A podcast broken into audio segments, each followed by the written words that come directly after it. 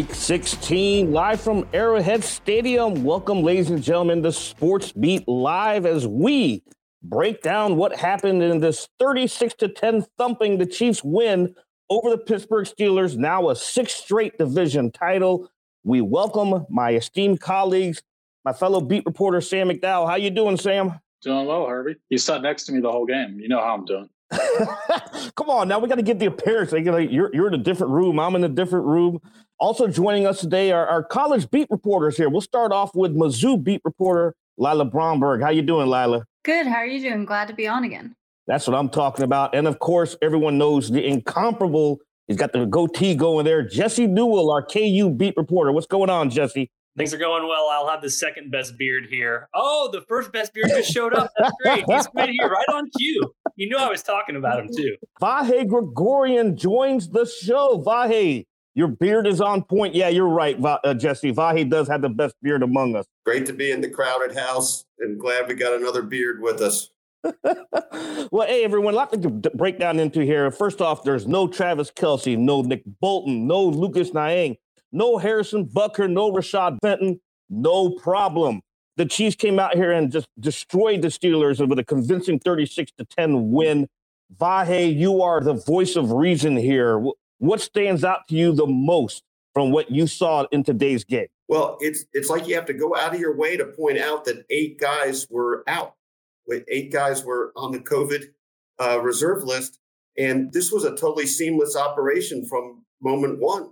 I think we all thought it might be a little bit of a grinding game, probably that the Chiefs would uh, prevail, but it was dominance. And I, I tell you, I find that very impressive, even though we know the Steelers are a shadow of themselves. For the Chiefs to just kind of keep coming out and, you know, to use the cliche, you know, taking care of business against a team like that with so many guys out. And the other thing, just a quick aside, is that, you know, we've seen that trajectory go up and, and the arc of improvement. And it is, I think, important to remember that this stuff isn't just happening in a vacuum. You can think about how the offensive line and Patrick Mahomes have come together. You can certainly think about how with Travis Kelce and Tyreek Hill out, I mean, Tyreek was there, but he was not really uh, what he might normally be. Uh, how Patrick Mahomes just, you know, adapted and and uh, had nine different players catching passes, and big day for Byron Pringle. So there's a lot, a lot to like about this game. Sam, you, I know you're writing a story. You probably already wrote it and filed it about Patrick Mahomes and how he had to adjust this week. You know, he knew the, the, likelihood of not having Kelce and Hill was very real at the start of the week, both of them landing on the reserve COVID list. Hill comes off on Saturday, eh, but as as Vahe mentioned, he probably was. Uh, Chiefs were probably more concerned about his conditioning, so he, you know, he probably held him back a little but his adjustment to, to what he was able to do out there today. Tell us about the story you wrote, please. Yeah, I thought Mahomes had one of his best days of the season. And I also thought that the Chiefs potentially unlocked something um, in the way they had to prepare without having those two guys. Um, you know, I think a lot of times this season we've seen Patrick Mahomes squeeze footballs to Travis Kelce and Tyreek Hill because those are his best two, most talented two receivers that he can throw the ball to this week when you when you don't think you're going to have either of those guys, I mean, they don't learn until Saturday. They're going to have Tyreek Hill. They obviously don't play with Travis Kelce. He had to prepare as if I can't worry about where who's catching this football. I'm just going with who's open, what my read is. And I thought we saw him play with a lot more patience than we've seen him play most of the season. You know, the best example is the Byron Pringle touchdown. He had over seven seconds to throw the ball on that. He just waited and, you know, we're all looking at, you know, the all 22 from the top of the press box here and there's six or seven defensive backs, and only three receivers ran routes on that play. And he just waited on somebody to get open. Um, the Derrick Gore play was similar. His first read's not there. His second read's not there. He goes to his third read, even invents his third read. He's the one that points Derrick Gore down the sideline. It's similar to LA in the sense that they just told Patrick Mahomes to go play. Don't worry about getting Travis Kelce enough targets, Tyreek Hill enough targets. Don't worry about just throwing to the number one option on this play. Just go play. And if they can do that with those two guys back in the lineup, to me, that's the offense that we saw in 18, 19, and 20. And the reason this team's been what it is for the past three years. And the scary part about that, you know, you mentioned just go out there and play with the guys. And one of the guys he certainly was playing with was former Kansas State wide receiver Byron Pringle. Six catches for 75 yards on seven targets, including two touchdowns. Lila, You you wrote a story about Byron Pringle as well. Let's let's talk about Byron Pringle. How was he able to have this game today? Yeah, uh, he had a really impressive performance. Um, when we talked in post game, you know, he talked about just really staying ready for that opportunity, um, kind of knowing that he was going to have that bigger opportunity this week, but not, um, you know, really necessarily preparing any differently. He talked about how he, just kept staying patient and ready. Um, I think the play from him that impressed me the most was his second touchdown. I mean, you know, he kind of just faked out two defenders and one of them, uh, you know, to their ankles um, on his way to scoring, you know, that touchdown. Um, and I thought that was a really impressive play from him. It was cool to see him kind of get more looks and be more involved in the offense. Vahe, I know that throughout the season and even last year, you, have been one of the staunchest supporters of Byron Pringle. Did this game right here finally give the team the confidence that, you know what, forget the number two guy and trying to find him? He's already here. It's Byron Pringle. Is, was this the game for him? In a lot of ways, it was, right? This was kind of one of those hour of need games. And you know, I have I've really liked him for a long time, and I think part of it's because I don't think people realize how fast he is, but he's also big and strong. He's a little bit of a fusion of a couple of things the Chiefs have had in the past in separate form, right? Tyreek Hill's the fast guy, Hardman's fast, Sammy Watkins big and strong. Byron's kind of a tweener, and sometimes I think that gets him overlooked, but he's also all of those things at once. I think he has dropped the ball more this season than I thought he would with more chances. He, had a drop today, but as somebody pointed out, you know, he's not a guy that that sulks after the drop. Now, he had a game earlier this season where he had a drop, had a nice catch, had another drop, but that's been largely uncharacteristic for him. I I think you saw a guy who's a, a really strong component of what they can do going forward if if uh, if they'll see him that way. Rob mentions is Herbie capable of referencing Pringle without saying K State? Just saying. Uh, I think it's that's almost impossible, Rob. Sorry, I can't help you out there. The first drive, though, I thought really set the tone for this game. The Chiefs' first offensive drive, and it was capped off with one of the best runs that I've seen in the National Football League. Clyde Edwards-Helaire absorbing two massive hits in the backfield. He bounces off of them and, and just runs right in for the touchdown and has a, a crazy celebration. Jesse, you you wrote about that specific play. Walk us through that. What happened there? Well, yeah, I mean, this is where Andy Reid was getting creative here. He put two extra offensive linemen out there, kind of getting creative with the guys that he did have. But uh, Allegretti didn't make his block, and then a middle linebacker from Pittsburgh just kind of flew through there. And uh, Edwards-Helaire was met in the hole, and you know he's faced some criticism earlier this year, but he bounced off both of them and scored. You could tell he was pumped afterwards. But the big story afterwards is just going to be his injury and the collarbone. That sounds kind of scary because if it is you know, fractured, that's the sort of thing that could end a season. But it sounds like good news so far for the Chiefs. I know NFL.com's Michael Rapaport talked about how those X-rays, X-rays were negative. So uh, we'll see moving forward kind of his status and, and what it is moving forward. We know the Chiefs have gotten creative in the past with the running back, so we'll see. But I am glad our, Rob mentioned the K State thing, Herbie. I knew why you asked two questions in this panel uh, of Byron Pringle because it's going to be a K State thing. And uh, going back to uh, Sam's point too, and also I saw Brian on the bottom line here made a very good point. Uh, you know, when you win a division, I, I think now you have to go back and you have to say, hey, what were all the things that led to that that now are the right this, the right moves? You know, like the, the victors go the spoils sort of thing. And I think at three and four, you could have looked at the offensive line and said, why did the Chiefs do that? Did they overreact to the Super Bowl? Uh, but what Brian said, I think, is actually accurate. You know, the offensive line, I'm going back and watching these plays, and five on four is what won Kansas City this game on both sides of the ball. You saw guys like Frank Clark getting after the quarterback, Chris Jones shedding double teams, uh, Jarran Reed getting after the quarterback, those sorts of things. I mean, Pittsburgh really struggled in that area. And the other part of it is exactly what Sam said. You know, when Patrick Mahomes was back there, he had all day. He could uh, run around. And Tony Romo made this point on the broadcast too that, um, you know, this is a physical running team now. They will punch you in the mouth. That hasn't always been kind of the Andy Reid mindset mentality. Sometimes it's kind of trickery and moving guys around, that sort of thing. But this team can beat you with physicality. I think that's what's making them so dangerous now moving forward is that there's kind of multiple ways that they can beat you, and they certainly today. The best example of that is look at what they do on third and short, fourth and short now. Absolutely. You know, last year we had to write throughout the whole season that they've got to run these trick plays. yes. You know, the question was Andy Reid running too many trick plays. And at one point, I even wrote a story that said he's not running too many trick plays. That's just all he has confidence is going to work because they can't get the push in the interior of their offensive line. They're running fullback traps when the other they've run it so many times that the other team has to know this is at the top of their play call sheet right now. I've got to expect that Michael Burton's going to run the fullback trap here. And if you go back and watch that play on fourth down on the opening drive, um, which is the tone setting drive of the game, Trey Smith and Creed Humphrey just get a massive push to blow open that hole that any of the five of us could have walked through. And so, you know, it's it's the emphasis of their off season. It's been the most glaring turnaround that they've had in terms of improvement for a Super Bowl team that I can remember.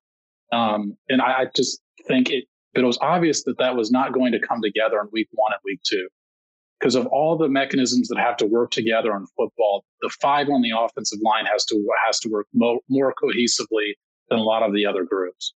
Vahe, how impressive was that offensive line today? Now, granted, T.J. Watt looked like he was in and out, in and out. Uh, Mike Tomlin knows that he's dealing with some rib injuries there, but for them that he only finished the game with one tackle. How impressive was this offensive line to you today?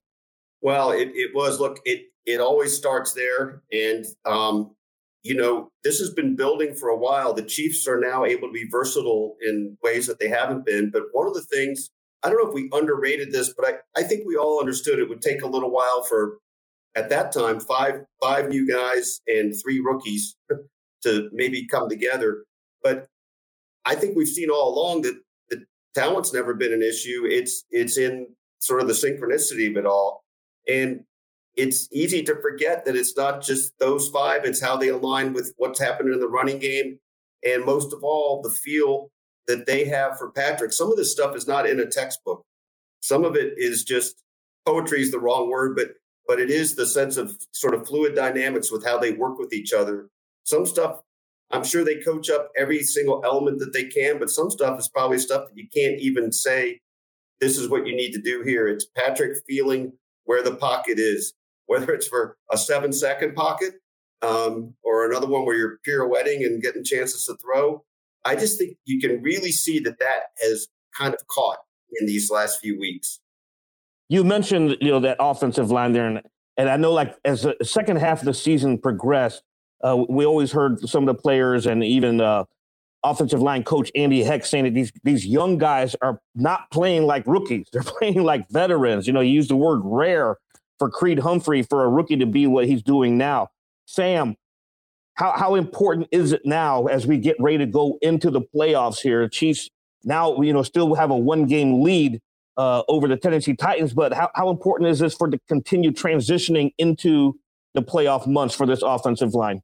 Well, I mean, go back and watch last year's Super Bowl. I mean, I, I don't even know if I need to answer that. We, we, we've seen the difference in when the offensive line is playing um, in cohesion versus an offensive line that gets beat on every snap. So, um, yeah, I mean, I, I, think it's been a big key to their season, per, particularly the, this back half when you've seen those guys get some time together. And, um, you know, you can't win games in, in, in January and in February when your offensive line's getting beat on every play. When you need mealtime inspiration, it's worth shopping Kroger, where you'll find over 30,000 mouthwatering choices that excite your inner foodie. And no matter what tasty choice you make, you'll enjoy our everyday low prices, plus extra ways to save, like digital coupons worth over $600 each week. You can also save up to $1 off per gallon at the pump with fuel points. More savings and more inspiring flavors make shopping Kroger worth it every time. Kroger, fresh for everyone. Fuel restrictions apply we're going to transition here to defense because I thought this defensive outing as well it was pretty darn solid. You know, they gave up 20 plus points to the Chargers last week, 28. They hold the Steelers to 10, so now they're back to allowing teams to score less than 10 or more points. Lila, you know, your, your guy Nick Bolton wasn't playing, but what did you see from the defense today? You know, it's just been really impressive what we've seen just from a defense in, terms of, you know, the turnaround as late. Obviously, you mentioned, you know, last week against the Chargers and allowing that many points against an offense like that.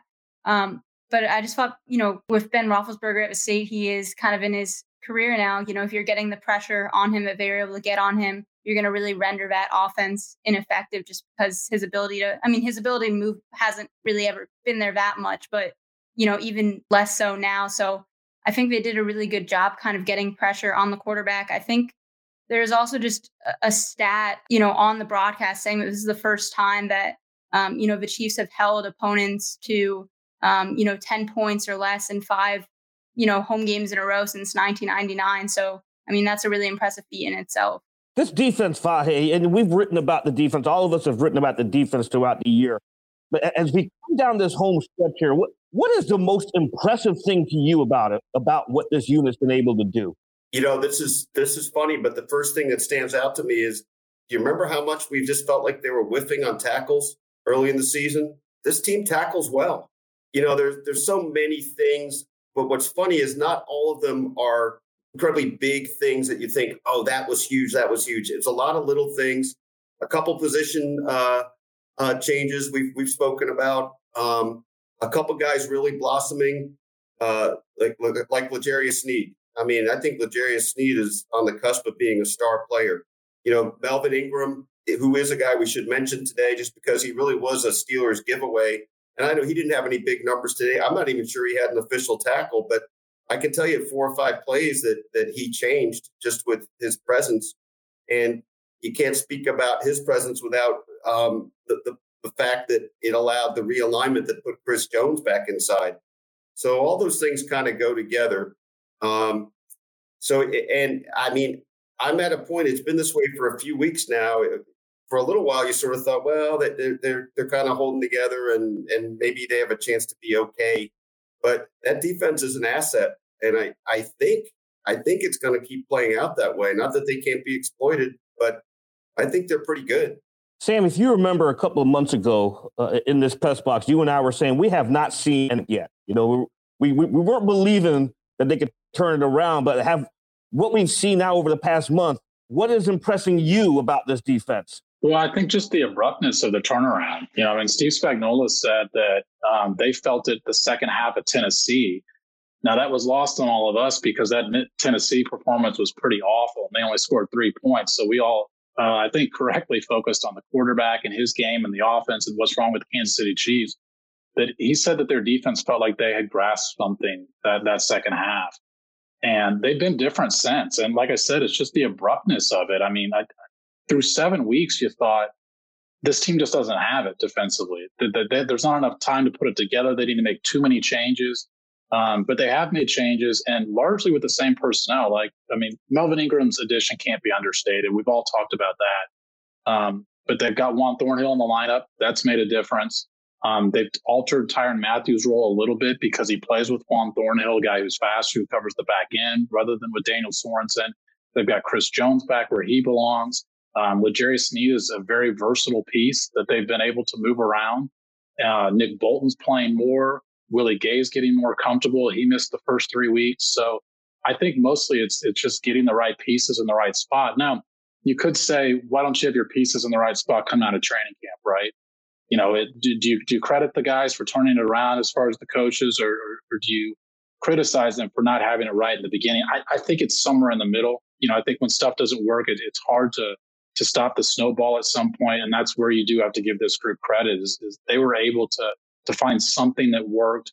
And because that's not just a battle with the pieces, that's also a battle with your team's psyche and the, the mentality of your group in the locker room as well.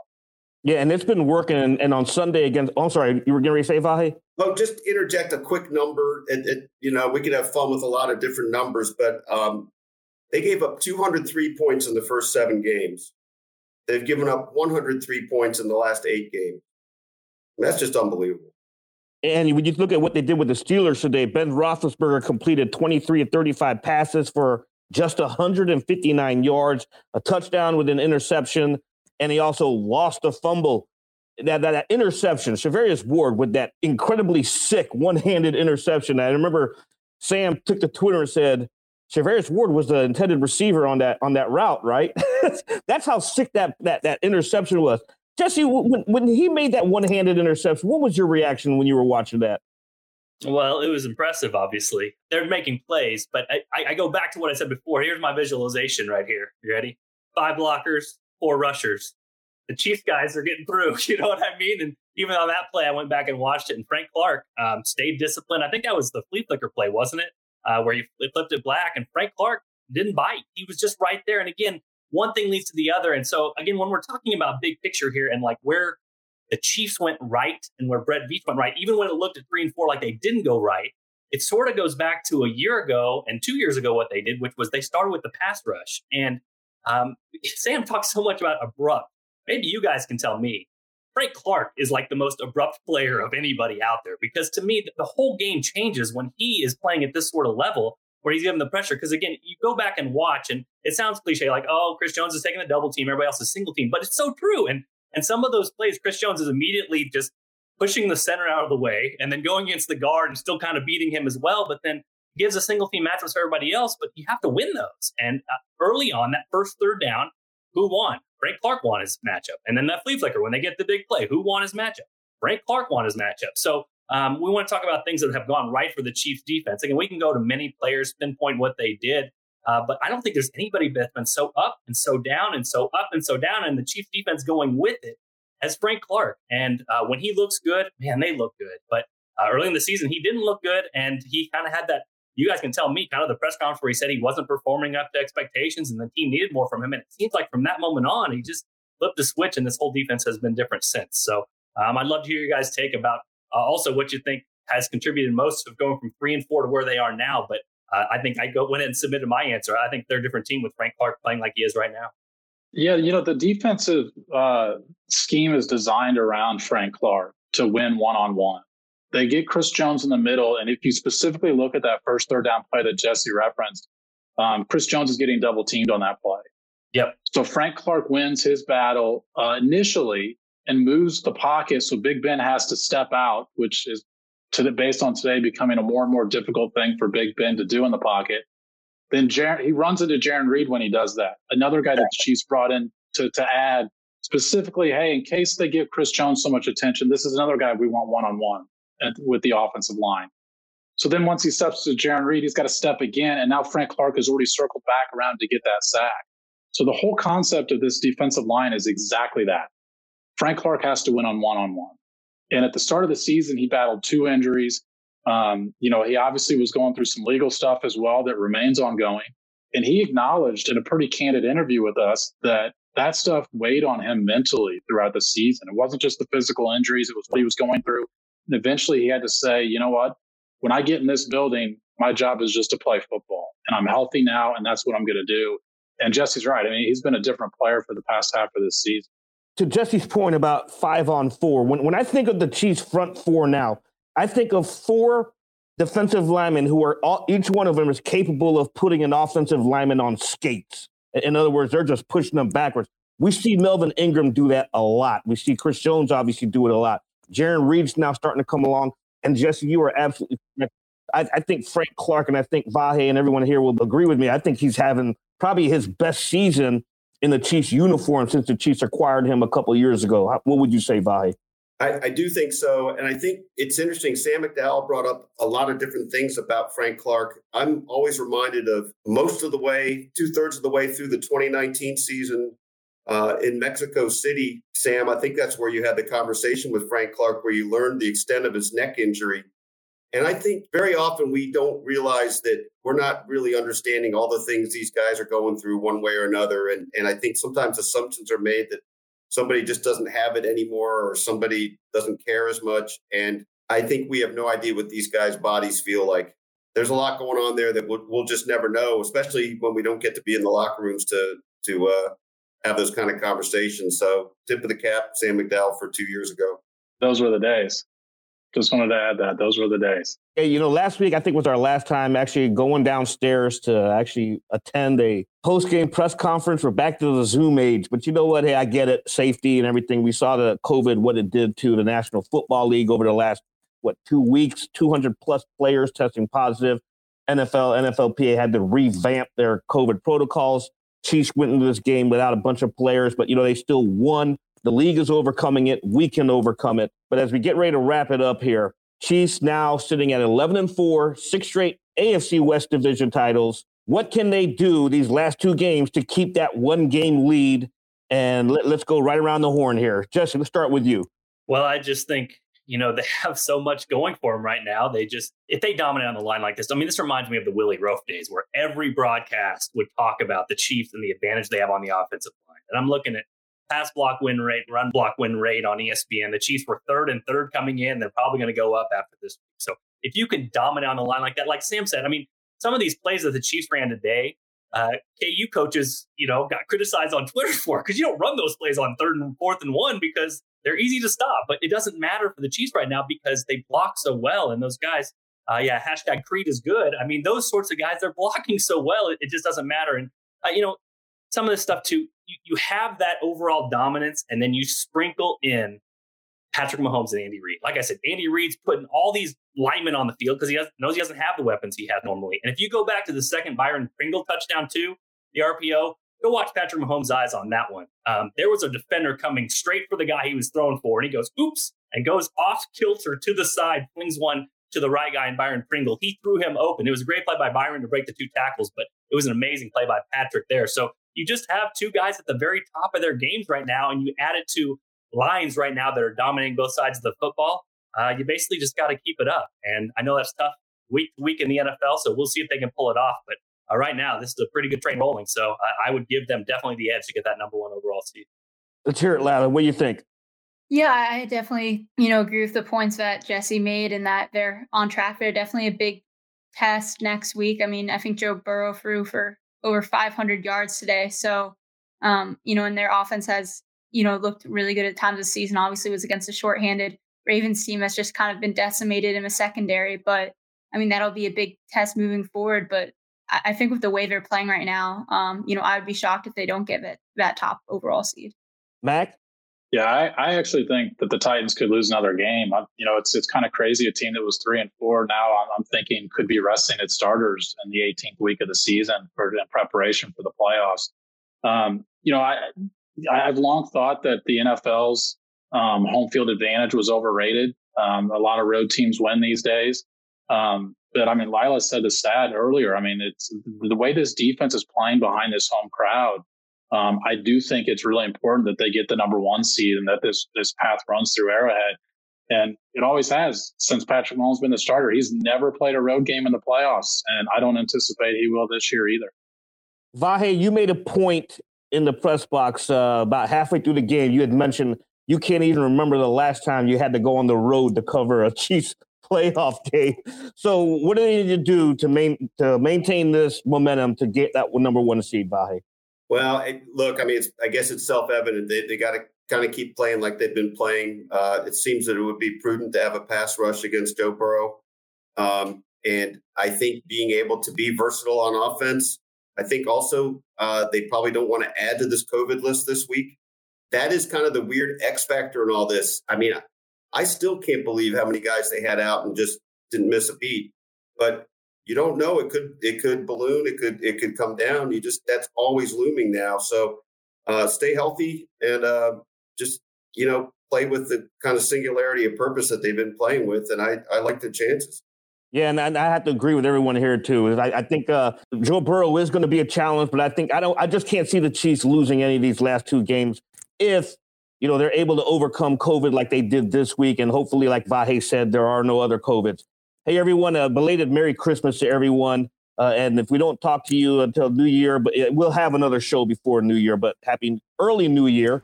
So for Vahe, for Sam, for Lila, for Jesse Newell with the goatee, but Vahe has the better beard. For producer Beth, I am Herbie Teope, and this is the Kansas City Star Sports Beat Live. We will see you all next week.